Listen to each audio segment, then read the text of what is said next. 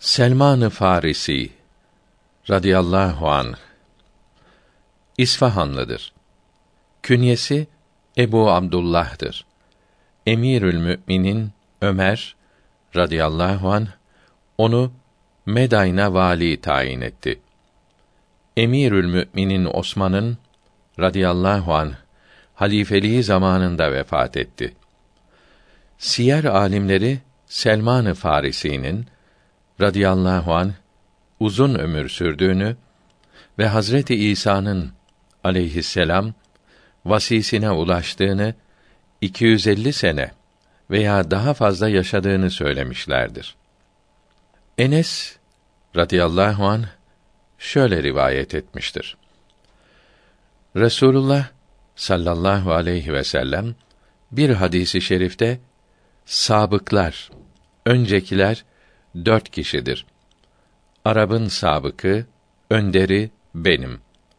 Rum'un sabıkı Süheyb'dir. Acem'in sabıkı Selman'dır. Habeş'in sabıkı Bilal'dir buyurdu. Diğer bir hadisi şerifte Selman bizdendir, ehli beyttendir buyurdu. Şöyle nakledilir. Selman-ı Farisi'nin radıyallahu anh vefatı yaklaşınca hanımına bir miktar misk verdi. Onu suya koy ve başımın etrafına saç. İnsan ve cin olmayan kimseler yanıma geleceklerdir dedi. Hanımı dedi ki, söylediği gibi yaptım. Sonra dışarı çıktım. İçerden, Esselamu aleyküm, ya Resûlallah'ın sahibi, arkadaşı diye bir ses duydum. İçeri girdim, vefat etmişti. Yatağında uyuyor gibiydi. Said bin Müseyyib rahmetullahi teala aleyh Abdullah bin Selman'dan radıyallahu an naklen şöyle anlatmıştır. Selman-ı Farisi radıyallahu an bana dedi ki: Ey kardeşim, hangimiz önce vefat ederse önce vefat eden kendini hayatta olana göstersin dedi. Ben bu mümkün olur mu diye sordum.